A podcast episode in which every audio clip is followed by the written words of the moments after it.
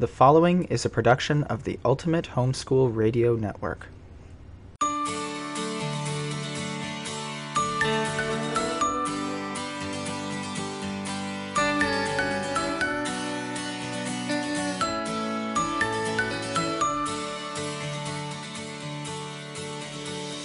Welcome to Life as a Life Schooler, where we talk about how to merge life with homeschooling. I'm Danielle Papageorgiou, and today we are talking to Michelle Miller Howard, author of Truth Quest History.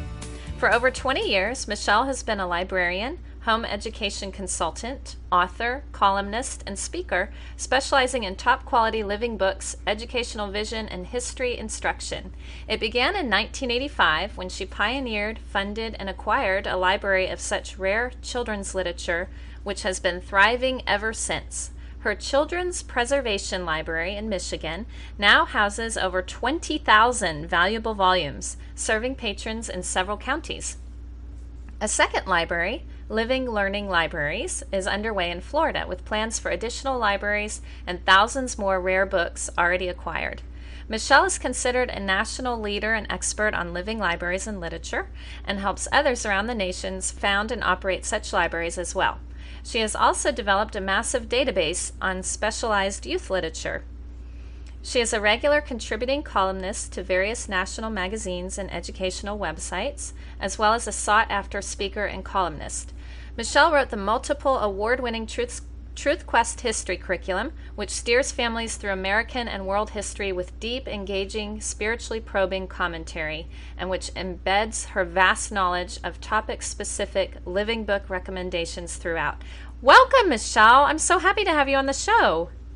Very good. Thank you for having me. And wow, I had a time cutting down your bio because you've just done so much. It was really amazing to read about. And well, that's nice. It's just as I um, may have may have mentioned. Uh, um, it's just part of being 57. Lived a while.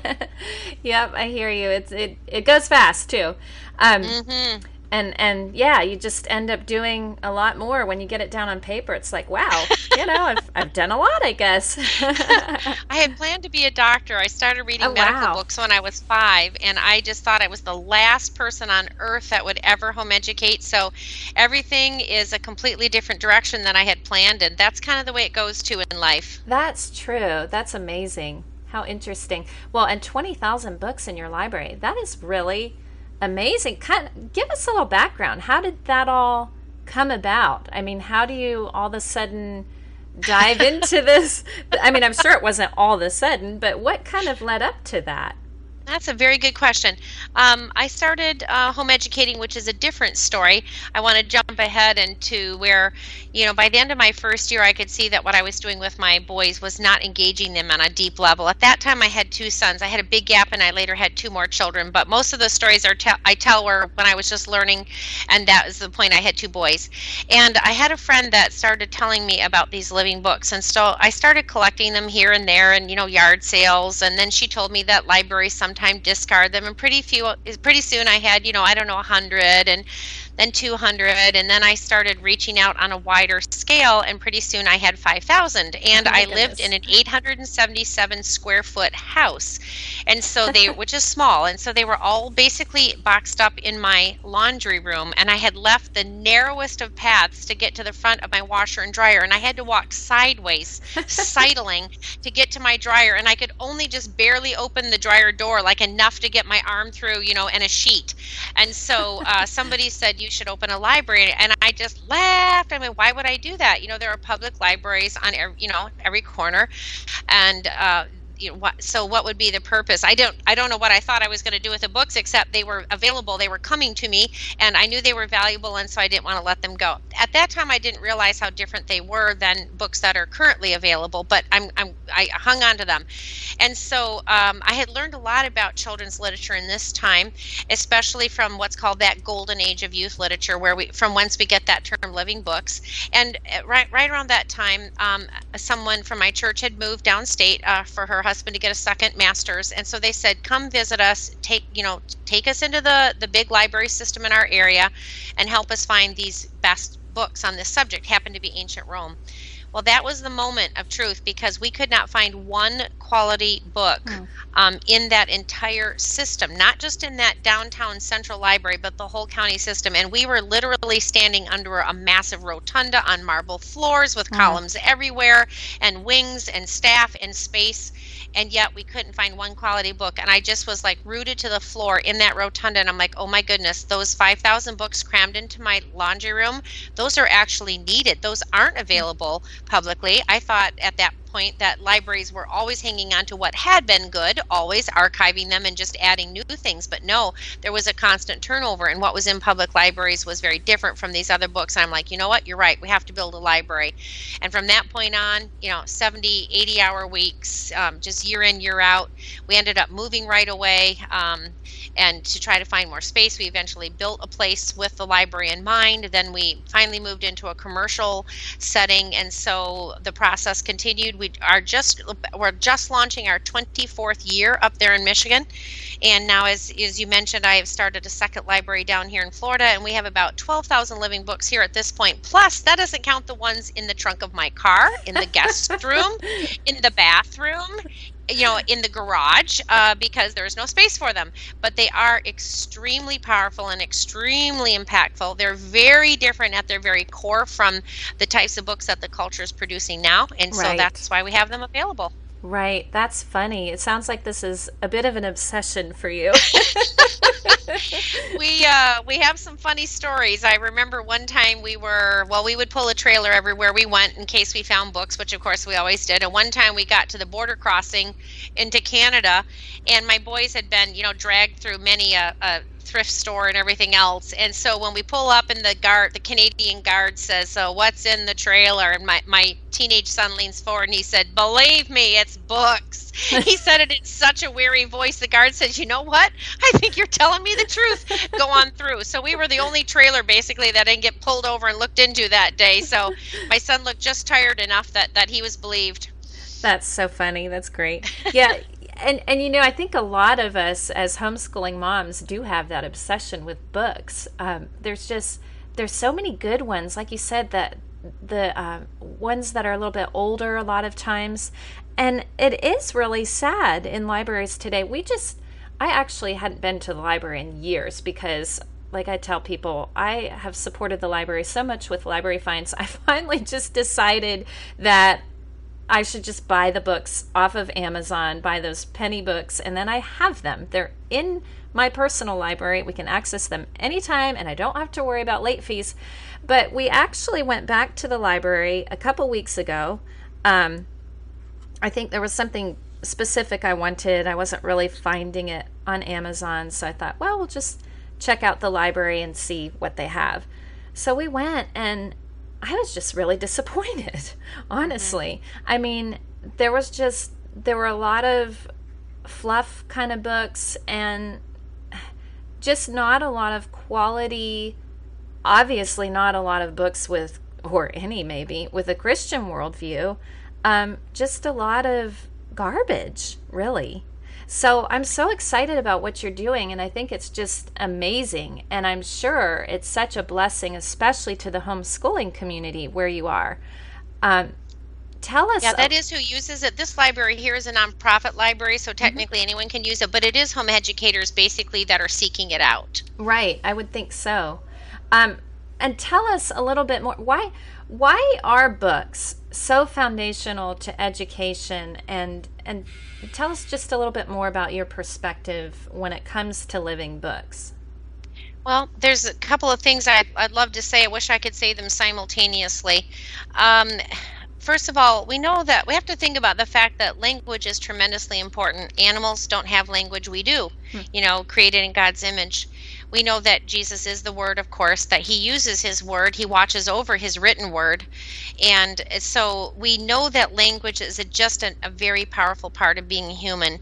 And so I think that sometimes we forget that. And, you know, sometimes kids mm-hmm. growing up, why do I have to read this? Or, you know, why is it always a book? Well, it's language, honey. You know what? You're made in God's image, and language is just always going to be central to who you are.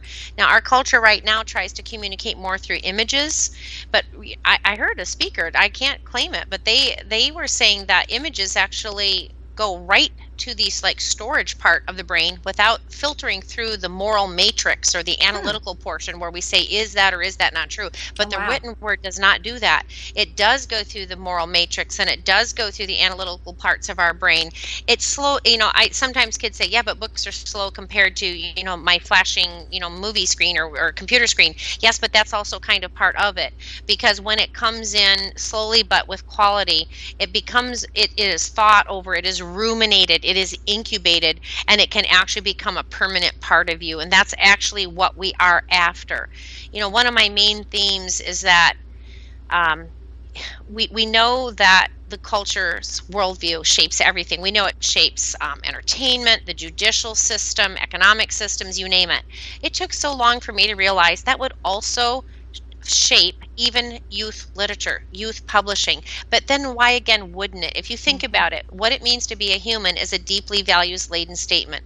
What it what is worth learning is a very values laden statement. How learning occurs is a very values laden statement. So how could youth publishing be separated from the cultural worldview? So as there has been a shift in the cultural worldview towards postmodernism, um, towards a Darwinian reductionism, etc., that shows up in youth books. So when we think about the Judeo-Christian worldview, that is going to create a very rich book that's going to be very rich in language for the reasons we just said earlier.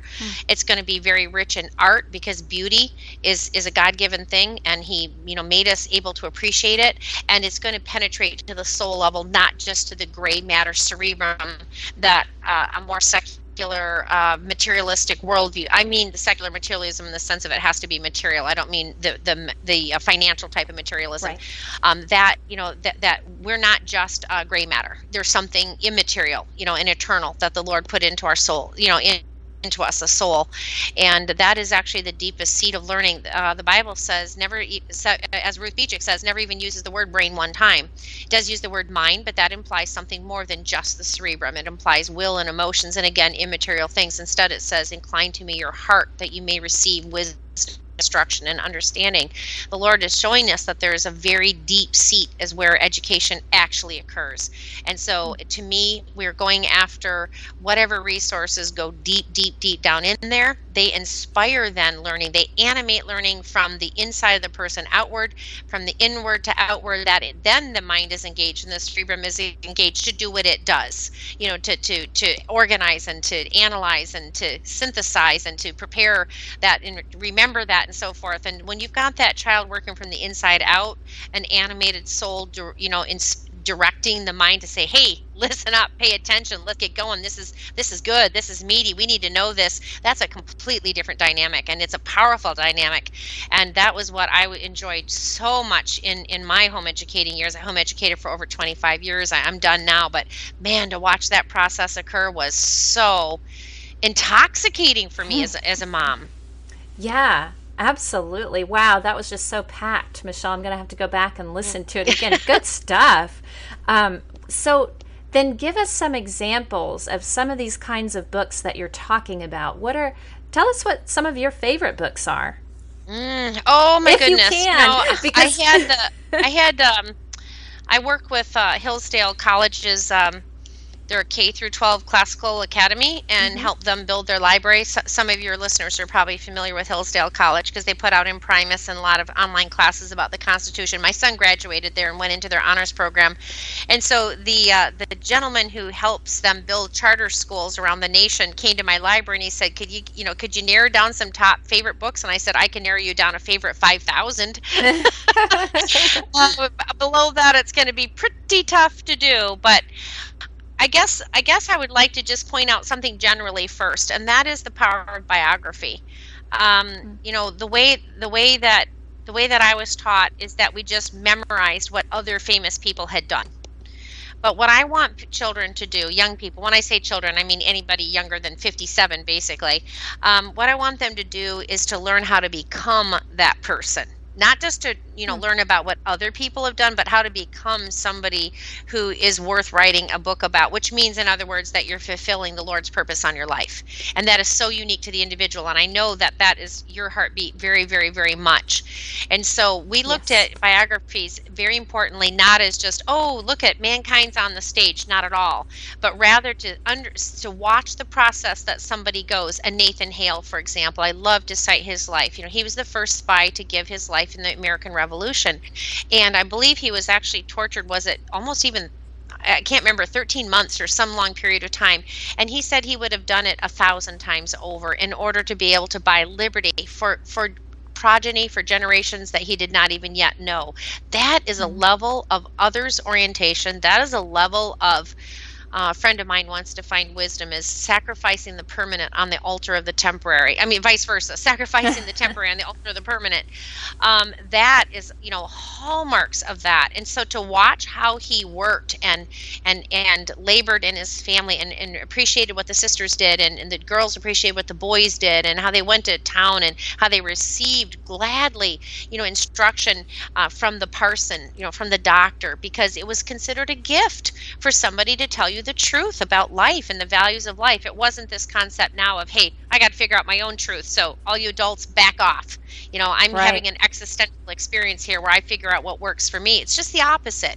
So I really love to take kids into biographies where they watch that process occur because boys, especially, I think, are very interested in um, impact. They want to see how people go about having impact. I discovered that that was a very profound longing in my sons, and they were they were keen to know that because they wanted to live lives of impact. So I would say that biographies generally are very very powerful for me. Uh, a favorite also would be like uh, the book um, Guns for General Washington. That's the true story of once miraculously Ticonderoga fell to the Patriots. They realized that George Washington needed the heavy um, artillery that the British had had there at Ticonderoga, but he needed them over at what would become Bunker Hill. And there was an entire mountain range in between, and it was winter, and there were no roads. And so a group of men said, you know what, we got to figure a way to drag these cannons, cannons up over rocky ridges and down impossible slopes and up over tree roots and through swollen rivers that were ice choked. And and how do you become somebody who does that who says hey i've got an idea. You know that's pretty incredible and it was because of that you know that we're you know we're living in a free nation right now. It's very very important. When i was recently in a library here and my goal is not to slam public libraries at all. In fact i studied library science at university of alabama. That wasn't my degree but i did study it. And they just have their their their formula now is to try to provide the taxpayer an alternative to what's trending at the moment hmm. so that they don't have to buy it in a bookstore. But that's right. not my goal my goal is different. And so that's why you know my library is different. But when i was in the public library recently two-thirds of all the biographies were about sports figures i'm estimating. The remaining one-third about 95% were either about music stars or movie stars. Wow. And i thought if you add that all up together sports music and movies in all three of those scenarios which now are making what 92% of the biography section hmm. you have a, a very tacit message going out to the young person there, again, this is my opinion, mm-hmm. that you are eventually going to be a consumer of entertainment, a passive consumer of what other people are doing, other performers, other specialists. I didn't see books there that were saying, hey, you're you know you got to get this this is important you're going to love knowing about liberty or freedom or you know whatever and then you need to not only bring it to our nation now but you need to take it on to future generations. It's actually a high esteeming thing to say a young person, you are capable of understanding the absolute highest truths. The Lord made you that way. And your life is going to be very significant in bringing that about in your generation and in succeeding generations. That's a value statement to say to somebody, you're just going to be a consumer of entertainment. That's not that's not a high statement. Again, you know, as I view it. So right. that that totally agree. very different purposes. Yeah, I totally agree. And you know, when you were talking about the value of biographies um, and and just how they teach our children character it, it struck me that I think the reason they're so powerful is because it's not like a book that's telling you you need to do this and this and it, it's not like um, it's less preachy i guess is is what i would say because you're stepping into uh, the life of someone. You're getting kind of a, a peek at what they did, and that person through the story is is kind of leading by example. An example is a very powerful thing. Mm-hmm. And mm-hmm. I mean, I'm just I'm reminded of this in in my own home lately, just with dealing with my own children. Um, some of the faults that are coming up, the things that I'm I'm seeing that we need to work on it's like looking in a mirror. like, oh my goodness. when that happens. Don't you? and it happens just too often. So I, I'm, I'm realizing, oh my goodness, instead of me telling, because you know, we're always telling, we're always saying you need to do this, the Bible says this, and and I'm realizing I'm not doing enough doing. I've got to be a better leader by example rather than just telling my kids what they need to do and what they shouldn't do. Um, it, it's really that leading by example that's such a powerful thing. So I think that's that's kind of an, an aspect there of the biography. Yeah, I, that's that's an interesting comment. I think also they see that the, the, the, the future Nathan Hales, for example, they didn't always get it right, but but they but um, their life still counted because it's a process and, and the lord is so patient with us through that process right. sometimes i think kids can get pretty discouraged you know there's there is so much to learn and there's mm-hmm. you know so mm-hmm. much growth that needs to occur in a lifetime you know i'm still needing to learn and grow now i think it encourages them to that hey i'm not going to always get it right but you know neither did you know this guy over here and right. yet he was able to learn from that that mistake or that difficult experience and in the end he was still able to mount a life of, of significance and I, I really think right. that's what people are, are, are, seeking. Well, and you know, it gives great purpose to education. Go ahead. Right. Well, you know, seeing those mistakes, like you said, it's it's very important and very valuable. It's kind of funny. My daughter tells me now um, she read the Elsie Dinsmore series, mm-hmm. and I know a lot of a lot of uh, homeschoolers give that series to their little girls, and I think it's it's got some wonderful things about it. But she told me later, she's like, you know, I just got so sick of that series because Elsie was perfect and she never did anything wrong. and for her, for her, that was discouraging because she felt mm-hmm. like she, like Elsie, became this unrelatable character. Um, again, I think she's somebody that little girls can emulate, but it's good when you have a, a, a real person because it's believable, you know, and they live a real life and they make mistakes and, and how do they work through those and how does God yeah. use those mistakes for his glory in the end? It's yeah. just I think it's there's an important element to a story that's actually true or or that has that believable um, believability about it. Yeah, there's hope when when you right. when you see that everything wasn't perfect and yet there was still you know a, a rewarding and significant life. There, there's hope there, right? And we we we know that the Lord um, is going to stay with us and work with us through the process over the course of our entire lifetimes, and that is just deeply encouraging. And Absolutely. you know, it is it is it is children you know can get discouraged and they can get overwhelmed and you know we don't really want that we don't want to like you know win a particular battle and then lose the war right well and you think about it the greatest story of all is a redemption story and so redemption is important we we mm. like to see how um, yeah. i mean it's like you said it's encouraging to us mm-hmm. Mm-hmm. so okay let's shift gears here a, a bit um, tell us a little bit more about perhaps more about your homeschooling journey, but how did you come to write Truth Quest history? Well, those two are connected, those two questions. Um, I knew people that were home educating, and I could see that they were having a very rich experience and I had my kids in the Christian school at our small church, and my mother was one of the teachers, and I was on the parent teacher board, and I was, you know, friends with the other teachers and the, the superintendent, and they were all wonderful, and I'm not complaining about mm-hmm. that in the least. And I just had the feeling that that was enough, and yet I could see what, you know, the other families were doing, and I kind of longed to have those experiences, but not enough that I was willing to make any changes.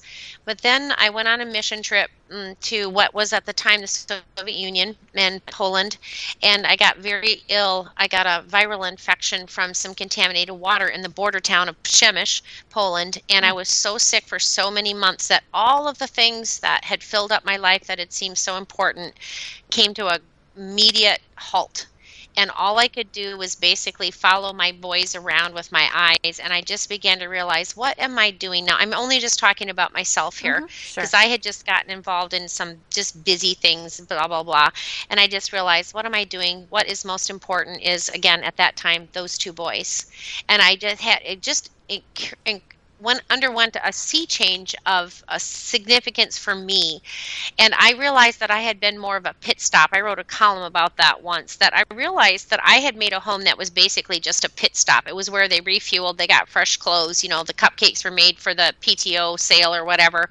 And i wasn't actually um, i mean i love them and we were close but i wasn't like I'm going to use that word again incubating. I wasn't mm. giving the time and attention to actually hand incubate them to be who they needed to be. And I know, again, this is right in your strike zone right here. And I gained a yes. desire to do that because I didn't want them to undergo any type of mass product, you know, mass produced education. I realized how distinctly different they were and how precious they were.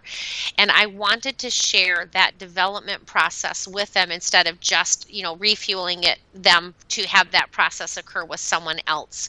And so that's what caused, and my boys, to be honest, were, were bored. And again, not because because the teachers or the staff were, were weren't wonderful but there's just when you can't customize when you can't set right. the pace for your own children there a lot of boredom can set in so i decided that i wanted them to be able to go at their pace and so that's that's kind of what launched us into it and then i very quickly realized that they could get 100% on a test on friday and then not remember it at all on Sunday. They would act as if they never even heard of it when I tried to bring up, you know, quote unquote pithy conversation at the dinner table. And that started to be a little bit discouraging. So I could pat myself on the back and give myself all the good, oh, I guess I'm not a failure as a homeschool mom because we got the 100%. But if on Sunday they acted like they never heard of it, how good about my efforts could I really feel? And right. so I also then realized that um, I was so busy trying to satisfy myself that I was checking off every box on the list that I was pushing to the well we'll get time later you know maybe this weekend or maybe this evening we'll get time for the really deep stuff like what does it mean to be a patriot and how do we vote and how do we meet you know the needs of the needy um, given you know economic structures governmental structures etc all the big stuff i just kept deferring because we had to double underline something or hmm. you know fill in these five blanks or whatever. And i just felt like the lord started putting on my heart hey why don't you make the main thing be the main thing? Hmm. now that may not sound like a big breakthrough to anybody else but for me it was a real wake up call. I wasn't making the main thing be the main thing. And the reason why was because the main thing wasn't very measurable. And i didn't know how to make make myself feel good about myself as a homeschool mom if I did that. But you know how the Lord is, you know, He just relentlessly prods and prods and prods. And I began to realize that I wanted to get to the big stuff first while the boys were fresh and have it be a hallmark to what we were doing. So I couldn't find anything at that time that I felt accomplished that in the way that I felt like I could see that it could be done. Now, again, I think that the Lord has created different materials for the use of different families with different types of children and with different goals and missions. But this was a particular type of thing that I didn't see. In fact, when I felt like the Lord put it on my heart repeatedly for two years, I kept saying, Hey, God, you don't go to the homeschool conventions. You know, you don't get the catalogs. You don't know what's out there. I'm sure that this picture you have in my mind is out there and you just don't know about it yet. I actually proceeded to buy one of everything, trying to prove that there was somebody who had already done this exact, you know, type of thing. There wasn't. So they had done other good things. Again, I'm not saying that, but there was this this type of thing that I knew would be good for my sons just wasn't out there. And so it was finally time to just say, okay, I guess you are calling me to write it. And so that that what was significant to me was that I wanted to um, I wanted to not well, let me let me rephrase that one day I was busily planning my, you know, next year's curriculum and I was thinking, who are we going to study? You know, little lowercase w, who? Should we do these people or that people or this people? And that was just when I felt like the Lord caught me up short. So you know, why why are you you know why are you thinking about which people to study? I'm like, well, uh, isn't history the story of mankind? And and it was just as if you know these thoughts began coming to me. Is it? Did hmm. mankind make himself? I'm like, well, no. Hmm. Did he make the earth, earth he's walking on? No. Did he make the did he make love?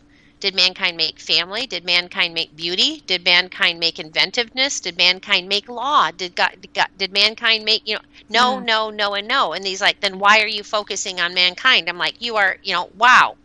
I realized in that moment that the actual, in my opinion, history is first and foremost about what God is initiating, has initiated, is initiating, and then secondarily, people fit into place is how they respond. Do they accept or reject the truth? And once we can see whether they are accepting or rejecting the truth, now we can make sense of their governmental structure, their economic structure, their social structure, their art, their religion, their philosophy, their morality. It all makes sense. It's either it's a response, it's a human response, either an embracing of his principles or it's a it's a it's a version, it's a uh, civilization's version of a two year old stamping his little foot and saying, "I can do it myself." and so and, and before then we were just learning people people people and columns columns columns and wars wars wars and paintings paintings paintings and I'm not saying that those aren't important, but it was an assemblage of different details, all of which had people kind of as the main star, Pericles or Charlemagne or whatever. I mean, I feel like Shakespeare himself kind of spoke to this, and of course, probably you're a Shakespeare expert, and I can't come up with the exact quote, but he said, no, you know, what I'm is not. man? Okay, good, thank you. Uh, no worries. Shakespeare said something like um, man who, you know, struts and frets on the stage, you know, full of sound and fury, but signifying nothing. I felt like, oh my goodness, Shakespeare should be like, should have been the homeschool speaker at my convention. I would have gotten it sooner. You know, I had mankind strutting about on the stage, but there was a lot of fretting with that, and there was a lot of noise that people were making, but it was a lot of sound and fury, and in the end, it pretty much signified nothing. You know, this philosopher said that, and then that movement was rejected by the next movement, and the artists were trying to paint what the last philosopher said, and then the next painters were like, that philosophy you painted is wrong, da da da da da you know and so i my boys just started becoming awash in all of that and there was like a deep enemy that was even starting where um, there was like almost like a purposelessness to it. So once I began to see, wait a minute, we can say what was God initiating? You know, He is, He is the truth, He is the initiator, He is the King, He is the lover, He is the Redeemer, a word that, you know, redemption that you spoke of earlier. Are these people actually receiving that and accepting that? Or are they fighting against that? Now we can put into place why then did they do that? Oh, I see. Is that what you would like to live in? The Greeks, nobody will ever do secular humanism better than the Greeks did. Nobody will ever do statism better than the Romans did. How did that really turn out? What was it like to be an individual in ancient Greece or in ancient Rome? Because every night on the news they tell us, oh, if only the government would do this, or, you know, if only people would, you know, be uninhibited and be free to, you know, explore this or that. Okay, how did that work when the Greeks tried it? How did that work when the Romans tried it? Is it really the solution? Or did it always work better when they embraced the Lord's truth and his principles? Is wasn't that really the path to, you know, political liberty, economic opportunity, personal status, on changing personal status, whether you're handicapped or purple or green or old or, you know, whatever. I mean, those questions kind of become answered themselves. And so it's a deep inculcation over and over again. It's like I say, a technicolor movie of that that great truth that ultimately everything that mankind is actually seeking is found inside of the, the Lord and what He is trying to initiate for mankind. And and I just wanted uh, kids to understand that and to be able to communicate that and to be able able to then to place the great events and features of culture and civilization and history inside of those principles and that's the very heart of truth quest history. Using wow. living books of course to help accomplish that. So those two things we've talked about here merge. Wow.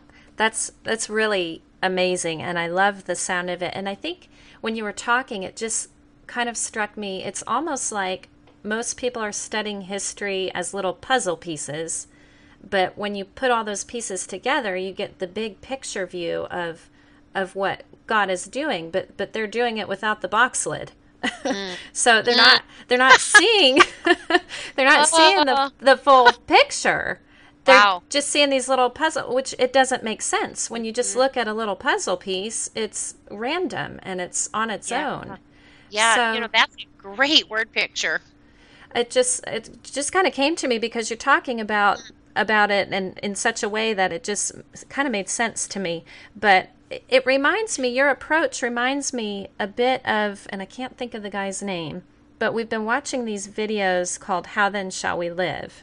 you're talking about Francis Schaeffer. Yes. He's one of my greatest heroes, and I studied him deeply in college. And I have basically Truth Quest History has been called Francis Schaeffer for Kids. So it's amazing oh, wow. that you see that. His principles are very deeply embedded in there. Um, I have the kids, the older kids, read through his book and or watch the video series because, which you just mentioned, the video series is actually the book like verbatim.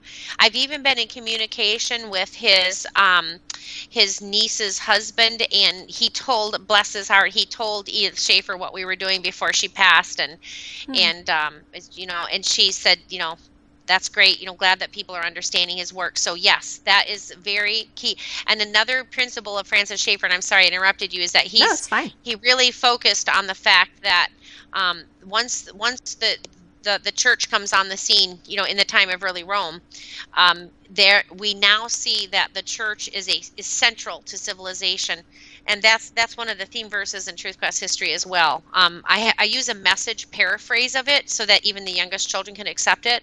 But it says that the church is not peripheral to the world. The world is peripheral to mm. the church. It is through the church that the lord you know moves and acts. Mm. and so that's why the kids can get excited about becoming part of the you know the actions that the, the lord is active. You know he's not only the initiator he's not only the truth but he's actively involved in civilization. And it's a great and high and thrilling calling to be part of that. And that is, again, where the individual calling plugs in. So it's not, again, just learning about what other people have done in the past and trying to memorize that with, with which boys especially will say, mm, no thanks, not impactful. It's instead beginning understanding the flow up into the time where the kid comes on the scene. And guess what? You get to jump in this river too. And now it's your turn to, to carry it forward to be that next link you know that next section of flow in the river uh, through which you know god is is acting upon this world that he loves and, and cares for. And so that yeah the centrality of that and understanding that ultimately what civilization is is you know acceptance or rejection of truth. That puts truth and the Lord who is truth at the very core mm-hmm. and puts mankind where he belongs as, you know, secondary characters. You know, right. we're there because he placed us there and he wants to work through us and he wants us to play significant roles. But we are not the t- we are not first billing on, you know, right. on the play Right. And, th- and, that's a good place for us to be. That's actually a more reassuring place because we can't carry this world on our own. We can't. We're not, our shoulders are not big enough. We can play our role and get excited about that but we can't remake the world in our own image because man as cs lewis says god created the world and mankind's been trying to return the favor ever since that's funny yeah exactly i love how you put that too because god is central and that's where we need to keep him even in history in every subject that we mm-hmm. study. Seek first yeah. the kingdom of God and his righteousness, and all these things will be added unto you. And it just, you had said about how the Lord sort of led you down that path of letting go of the checklists and the here's what's expected and really seeking God first. And that's a hard thing for us. We always we talk about this a lot and just that element of faith that comes in when you start to put God first and seek him first and really try to figure out who did he create this child to be? Mm-hmm. What gifts did he put in this child that he has for for the world, for this child to impact the world. Yeah. Um, yeah, and that makes our job as homeschooling parents incredibly thrilling and incredibly mm-hmm. impactful. A word I keep using, but there's a reason. You know, what you're doing, mom, is very impactful. What you're doing, dad, is very impactful. You're not just giving them the three hours and a transcript.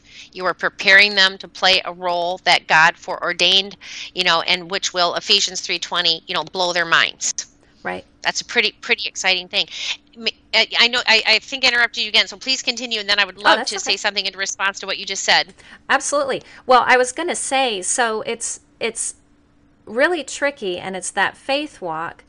But then you get to high school, like you've got all this freedom when they're younger in the elementary school years. You don't really feel like you you have the pressure that you do in high school, and that's kind of where we are now. And you know, it's kind of funny. my son's a junior this year, but I'm mm-hmm. finally getting to the point where it's like, okay, how do we how do we fill all the boxes with what he's done and what what he mm-hmm. enjoys mm-hmm. doing? It's really sort of an opposite way of how most people are doing it, and it's it's kind of hard. It's kind of overwhelming to to figure it all out and how it fits. But God provides, like you said. I mean, he he really he uses every experience and every gift that they have and he'll make a way. If they're supposed to go to college, he'll make a way for that to all fit into the transcript neatly and, and do what it needs to do. but it is faith. It's for sure a, a walk of faith. Well, you I'm so glad you you said walk of faith because I remember when I was standing what uh, at what felt like the edge of a precipice after my first year, realizing what I was doing wasn't working for my sons. And I thought, if I step off into this other realm where I make the main things be the main things and we focus on, you know, deep truth, where I'm not going to have my checklist, I'm not going to have my multiple choice tests, so I can't reassure myself, da da da, with those test scores that, remember, I told you even when they got high test scores, they, they weren't mm-hmm. interested mm-hmm. or caring about it or remembering it anyway. So it was an illusion anyway, again, for, for my children. I realized realized that it wasn't the edge of a precipice that if, if you can literally picture yourself standing at what you on the edge of a cliff where you believe that what you're doing is that support so that you can feel good about yourself and i don't mean in terms of prideful way but because we right. love our kids so much we want to do well by them i mean right. we would give mm-hmm. them three eyeballs and five kidneys if we had them if they needed them that's how much we love them but what i want what i keep trying to tell parents is that when you take that step forward that step of faith as you described it what you will discover is that there's solid ground under there you there as well it's just that it's solid ground you didn't know was there because it wasn't anything you were trying before. And that's exactly what I felt like the Lord told me to do in Truth Quest history was to provide solid ground underneath the foot of a person who was felt led to take this particular step.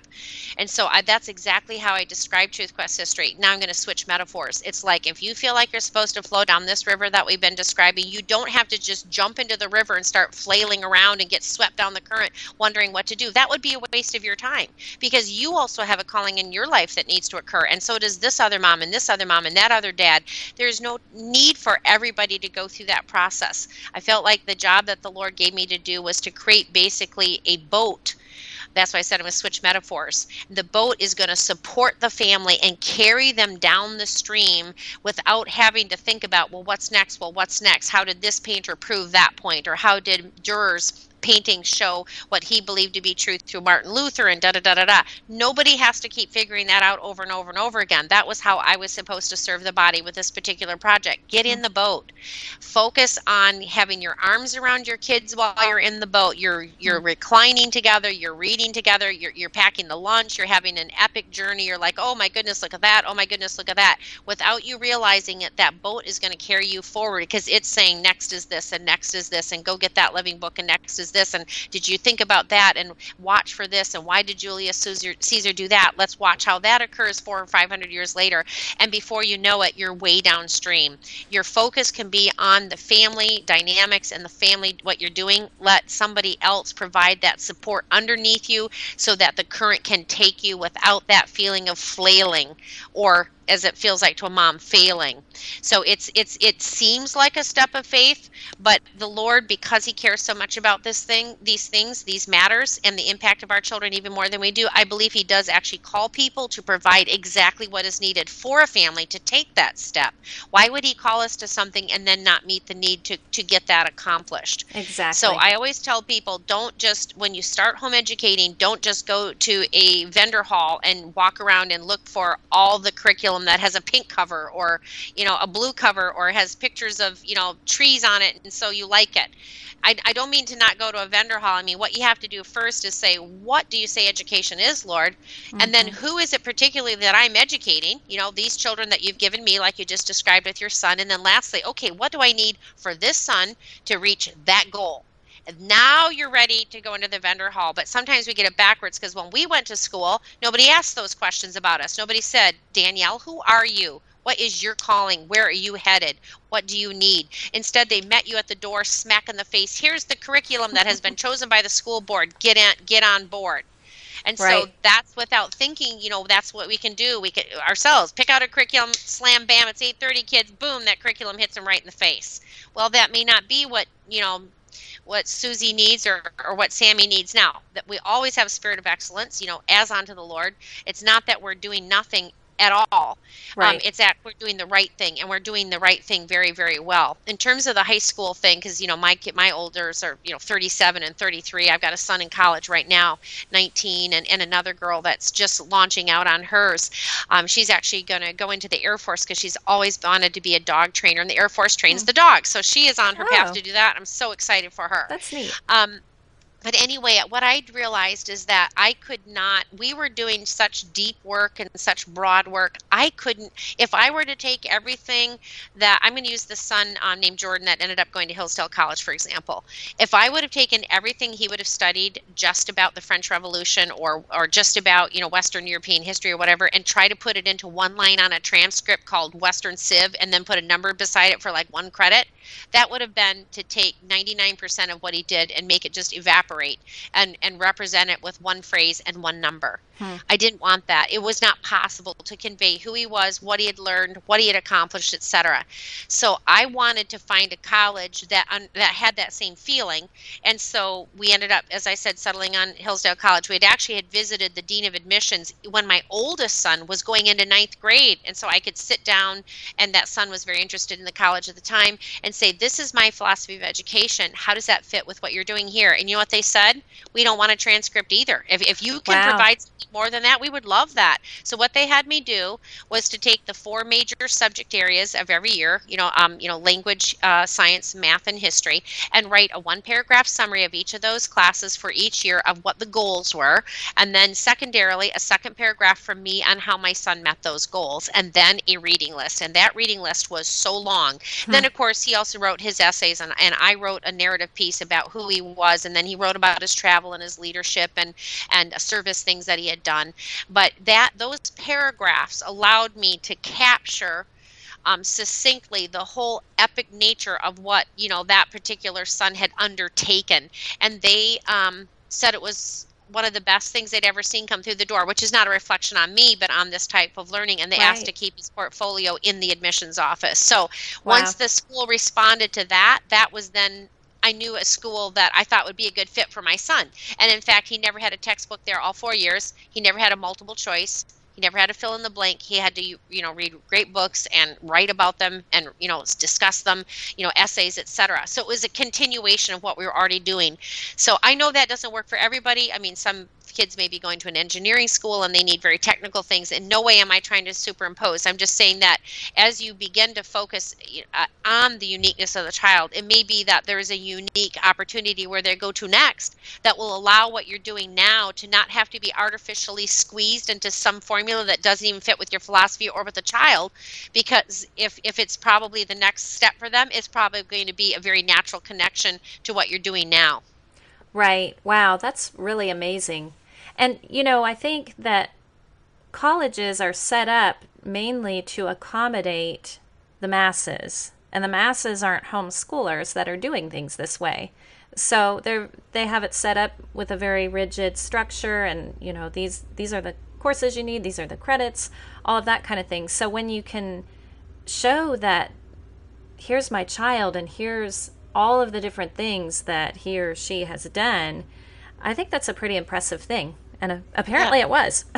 yeah, because it, I felt like they were also looking at my son as an individual, Right. not as a piece, you know, of material that was going to go down the conveyor belt. I felt they Right. had a bigger vision of education and of humanness. We have made education be highly technical in this country, and I think that's all part of, of the, the postmodernism and the secular worldview. I don't think that's how the Lord looks at education. I think it's very relational and holistic mm-hmm. and individual in, in his eyes. And so um, I didn't want to sacrifice those final four years to create an artificial construct um, to fit into an education system that probably wouldn't have been a good fit for him anyway if it didn't have a continuation of those views. In my point of view, at high school, th- th- those younger years were precious, just enjoyable, delightful. I'm not saying that, but high school was a culminating experience. It was when we got to the deepest stuff. When my son could say, "What is a, a concept of just war? You know, is war just, or you know, whatever the mm-hmm. question may be." That's a very valid question. You know, and I was so glad that I hadn't just taught him how to, you know, add and subtract and borrow and carry and make sure to not end a sentence with a preposition. You know, all that pre stuff and then hand them over to somebody else who sat down and talked about when is war justified or not justified. You know, that, those are the culminating conversations. Why why should we do all that work again and then hand them over at that point. But if we if we have a fear that high school has to be technical because college is technical, then I feel like sometimes we end up sacrificing our kids right at the time when they're mm-hmm. finally ready to really go deep, to just drink so deeply at the well of incredible truth. It's right when their maturation level is the highest, they can finally get into abstract concepts. It's when their life mission is being forged, it's when their civic views are being formed it's when their ideas of family and gender roles are being formed, what it means to be a husband, a father, a, you know, a mother, a wife. That was not the time I wanted to mechanize, right, institutionalize, and just turn my own high school experience into a machine so that they could then go on into a different type of machine. No, I wanted to find something that, again, was going to be a natural connection that fit with who my child really was. And that would be not only what they taught, but how they taught it as well. Right. Yeah, it's so true. I, I mean, you make such good points about that age and how important it is, how crucial it is that you have that freedom. And that's really what saddens me because you see a lot of a lot of homeschoolers still kind of have this life schooling idea in the younger grades, but then they hit high school and suddenly they just feel that pressure. They feel like they have to do things a different way. So that's just a wonderful encouragement I'm sure to our listeners that you don't have to do it that way. You can continue Yeah, especially on. if you especially if you can reach out in advance as I'm saying and kind of already do your right. research on places that that child is likely to go given their giftings and then find out what that place needs. Not only will you find out what they need and maybe you have a lot more leeway than you realize, but you'll even I think find out if that really is indeed a good fit for them or not because their answers to that question are going to reveal a lot about what they believe to be true about education and about mm-hmm. individuals. Mm-hmm. You get a chance to see if that's a good fit. That's true. Absolutely. And I love the picture you painted of, of sitting in a boat going down the mm-hmm. stream and, and just having your arms around your kids and, and you talked a bit about that relational aspect of education instead of going down and flailing through the water. So many people yeah. are flailing through the water and, and struggling yeah. and, and they're not building the relationships with their children. So did you see once you recognized that truth and kind of shifted gears to more life schooling approach, how did that strengthen the relationships with your children? Oh, wow. Well, I think it was um boy, you know, so many things come to mind because, you know, like anything worthwhile, it's so so many petals to the rose or, you know, so many streams and leaves on the tree. It's just I can't even narrow it down to one thing. But I, I think one of the things that happened was that um, it, it kind of relates very much to what we were just talking about. Once my child, my sons, again, I go back to when I first started because now, you know, later on I did a son and a daughter. But when they, when, when, when I was making the shift, I had the two boys and they began to see that I wasn't applying education to them like paint on an object. Or what I say is like, have you ever had those uh, soft serve cones where they dip it down into that chocolate coating, you know? Right. That, that I wasn't just like saying, hey, here, you're my ice cream cone. I'm going to dip you down into this chocolate and you're going to have this nice little chocolatey veneer on the outside of you. and I'm going to feel real good about how chocolatey you are. Because you know what? Those, that, that little, whatever they call it, that dip coating, you know how quickly that melts? You know how easily that cracks? Mm-hmm it's not it's not all the way through. You can have a bright white vanilla cone in there and just a little bit of a chocolate cover and you know the least bit of pressure the least bit of heat and life is very good at applying pressure and heat. That's going to crack and you're going to have what's underneath there. No i wanted my boys to have it from the inside out not from the outside in. And that meant that i was valuing them as unique spirits you know as unique individuals that god foreknew forethought wanted to have exist had made an exciting plan for the life. And i think that was extremely esteeming to them a and b it kind of took pressure off because right. they didn't have to just i think have you ever been on a treadmill and you're like man this would be not that i work out that much please don't ever think that but you know okay i have seen people on tv on treadmills. That would be maybe more accurate. And there's always the proverbial time where somebody turns on the treadmill too fast and they can't keep up. That is an intimidating feeling it's intimidating a because it feels like failure to not keep up but b it's even it's unloving because you're not taking into consideration the capacities of the person on the treadmill that's why that's a, a kind of a mean practical joke It's the opposite to say, I know who you are. I know just the pace you should go, and um, I care enough to make sure that that happens. That was right. so comforting. I remember after my first year of home education. In fact, I was just talking about this with my son, 33 year old son, the other day. Um, or, or, my other son telling them about it, I guess. But anyway, they were crying, and, and when I went to tuck them in, in, in the bunk beds, and I said, "Guys, you know what what just happened from you know when I saw you ten minutes ago? You know while you were brushing your teeth or whatever, what happened?" And they're like, "No, it's not that. We just got to talking. We don't have to worry about what we had experienced before you started home educating us. It's mm-hmm. okay for us to be us, and it's okay for us to um, learn what we can learn and at the pace that we can do it, and to get to be who we are. And wow.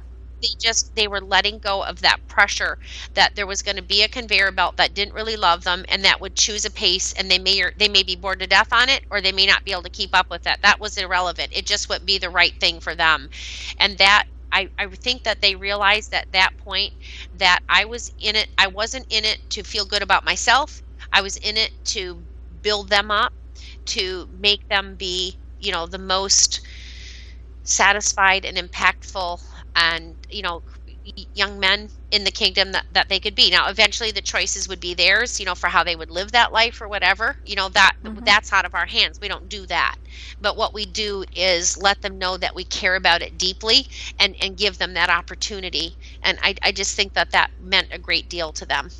Wow. That's really neat. That's i'm sure a very special memory for you. Mm, and for them. absolutely so, goodness, we're almost coming to the okay. end of our time together, but there's about okay. five more questions I want to ask you. Okay, right. I'll so, give very short answers. Yes, no, maybe so. Yeah, I'm, I'm just trying to see where we should go from here. Um,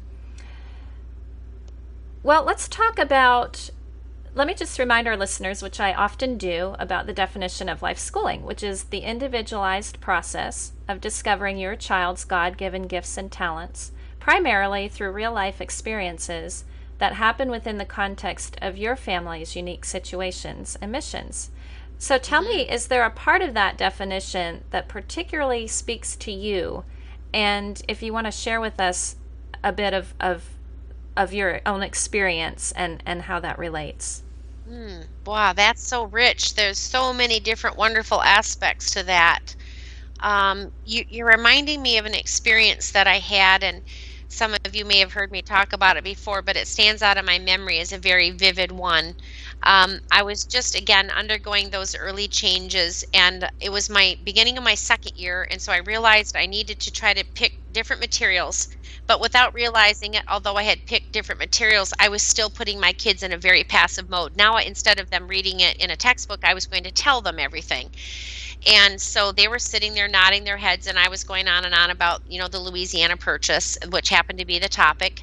And the Lord just, I felt, caught me up short and said, You're doing all the thinking here. Hmm. And I just had to stop. I'm like, he was absolutely right, of course, duh. um, I was thinking through everything I was saying, and they were just, you know, like nodding and mm-hmm, mm-hmm, mm-hmm, mm-hmm. And so I said, guess what, boys? I had a realization. I'm doing all the thinking here. And my son, my oldest son, who specializes in strategy, t- talking, and he's an outstanding basketball coach uh, for that reason. Um, I, I, he said, "I wondered when you would figure that out. I've known that for ever since we started." and so, yeah, that was pretty darn humiliating. And I said, "Well, guess what? It ends here right now because I love you guys enough to help you learn how to think, and I don't want to withhold you from the joy of thinking because God made that to be, you know, a very rewarding experience." So I said, "Let's change this up." Let's pretend that I'm President Thomas Jefferson. You know, I have to make this incredible decision whether or not to buy it, the Louisiana Territory, and you be Senator X, son one, and you be Senator Y, son two, and, you know, convince me of your opposing positions. Hmm. I was just amazed because right away, you know, they start they had to start digging into some of the stuff that, you know, some of that data that had just flown by their ears. They had to try to reach out and grab it. And one son will said, "Well, wait a minute. You know, you just sent all the Indians east of the Mississippi, west of the Mississippi, and told them that you know they wouldn't be bothered again. If you buy that, you know, you're going to have settlers in there. You're you're you're going to have a problem, um, you know, with what you told them." And the other one said, "Well, wait a minute. You know, Britain's sitting up in Canada. They still have Canada. They don't really consider the Revolutionary War to be that final of an outcome. How do you know that Britain wouldn't come charging down the Mississippi River. We couldn't we couldn't stop them from doing so if we don't have both sides of that river, and they could you know attack these you know fragile 13 colonies from the west where we have you know basically nothing. And then the other one said yes, but you also have Revolutionary War debt. You haven't even paid some of those soldiers, and they're struggling to keep their land. You know how can you spend money on more land when you haven't even paid the soldiers who got the land that you have? You know da da da da. And I was just like my jaw was just hmm. dropping. Hmm. I didn't know that that that they could reach for things like that. Things, and so th- this is the gist of the story. About five minutes into that process, my oldest son said, "Mom, um, I'm realizing something. Thomas Jefferson was a real man who had to make a real decision in real time that would affect you know countless people then and is still to this day affecting people how do you make a decision like that? I want to know how. Hmm. I just wow. about fell off my chair because in five minutes of me saying, Guess what? I want you guys to be able to become part of the thinking process. My son was asking me, How do I become a man who can make the right decision when it counts epically? Oh, wow. And I said, He said, Wow, honey, you know what? That is the journey that we're on right there you know, because that is a great question. And I want to help you guys become guys that can do that. Let's dig in. And so there was so much purpose. And that son, as I mentioned, was specifically strategical. My second son is is a real philosopher. And he's constantly building a matrix way underground where you can't even see it. He's you know popping this in and that in and finally when when you least expect it ta-da he comes out with this you know this whole mesh of interrelated you know truth da da da da and so it, because it was surpassing just one particular learning style or the other, it incorporated. It was high enough that, you know, we're going to seek truth and how to think and, and how to make the right decisions. It was able to speak to both of their strengths. But that was a pretty neat moment because from that moment on, it turned into, instead of education being something that happened from the outside in, it was something that was going to be happening from the inside out. They were on a quest to learn how to be great people, and they wanted me to be part of that. And it, that was going to look a little bit different for my strategist and a little bit different for my philosopher, but it, it could be a unique journey. And that maybe that wasn't a specific enough answer to your question, but that's the that's the event that came to my mind when you yeah, asked. No, I love it. And I'm guessing that you have activities and, and exercises like that in your Truth Quest history, which makes me like really want to go out and buy it because it sounds well, awesome. Know, we, we don't have a lot of formal activities like you know not to you go mm-hmm. make this out of clay or, or that out of string or whatever not that right. there's anything wrong with that that's never been my strong suit and there just are so many wonderful materials like that already that i usually just cite if you want hands-on activities you know here are a couple materials that already cover that mm-hmm. but the the process of dialoguing and thinking and talking is built right in because the way truthquest works is that i provide like a very brief compact commentary that is hinting at this, these spiritual questions and stuff mm-hmm. before as we introduce every single topic that comes down the pike in whatever period we're covering and then the lit- the living book recommendations follow that up. But so that that commentary process becomes kind of a natural discussion point and then we also have what we call think write but it's w r i t e. So we get the kids to write a little bit in response to a leading question and that causes them to really think. So the think writes definitely are strategically planned to bring out these moments of aha mm-hmm. and where they have to really reach um, for the the Lord's deepest principles on whether it's dealing with the poor or um, management labor or you know whatever and we are trying to cohesively do that in fact we even provide an appendix where there are sample answers for the parents but we don't but we I want the families to have a lot of leeway because I want families to be on an individual journey as the Lord leads with who their right. children are so it's not like day one do this and day two make a salt model and day three you know build a teepee and day four make moccasins and then you know read this. It's very much uh, that boat ride that i said. You're going to be kind of going on a slightly different stream than anybody else. You got different people in the boat but eventually we're going to get you down the greek river or the roman river or the medieval river or the you know whatever river. Um, the journey is going to look a little bit different for you but we're going to get all the major points um, and all the deepest truths inculcated by the time it's time to get out uh, and, and dock and, and get ready to take the next voyage well, I love it, and it sounds absolutely amazing. And I've just so enjoyed our talk today, Michelle. It's oh, been good. really wonderful getting to know you better and just sure, sharing with everyone all the wisdom that you have. It's it's been very enlightening. So thank well, you. Very good. Glad I can serve. Bless you. And tell our listeners where they can find your curriculum. Um, the, the history guides are at um, truthquesthistory.com because that's where we are. We're on a quest for truth.com.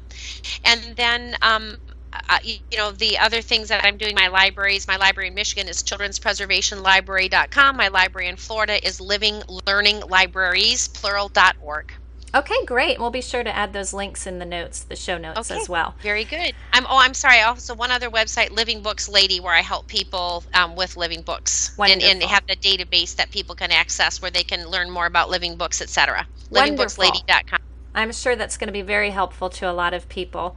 Okay, very good. Well, Lord thank bless. you again. And that's Life as a Life Schooler. I hope you'll join us next time.